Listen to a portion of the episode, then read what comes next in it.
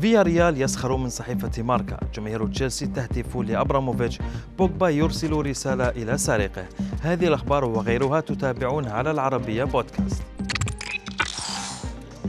لم يتوقع أحد خروج يوفنتوس الإيطالي من دوري أبطال أوروبا ولا حتى صحيفة ماركا التي نشرت تغريدة معدة مسبقا بصور الفرق المتأهلة إلى ربع النهائي.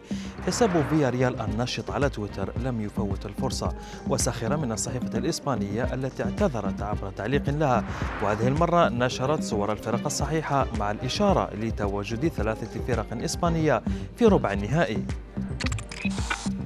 وقبل المباراة الأخرى في دوري الأبطال بين تشيلسي وليل نزلت جماهير الفريق الإنجليزي إلى شوارع المدينة الفرنسية وهم يهتفون ويغنون للروسي رومان أبراموفيتش خارج إحدى الحانات شرطة المدينة.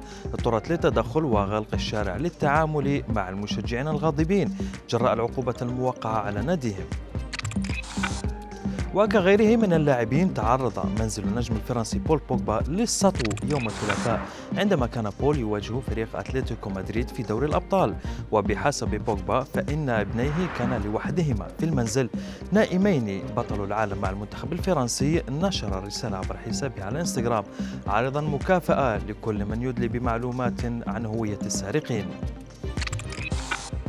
أصبح لاعب التنس الأوكراني أليكس دولغوبولوف أحدث الرياضيين العائدين إلى وطنهم لخوض الحرب في أوكرانيا ونشر أليكس صورة له بعد وصوله إلى محطة القطارات في العاصمة كييف.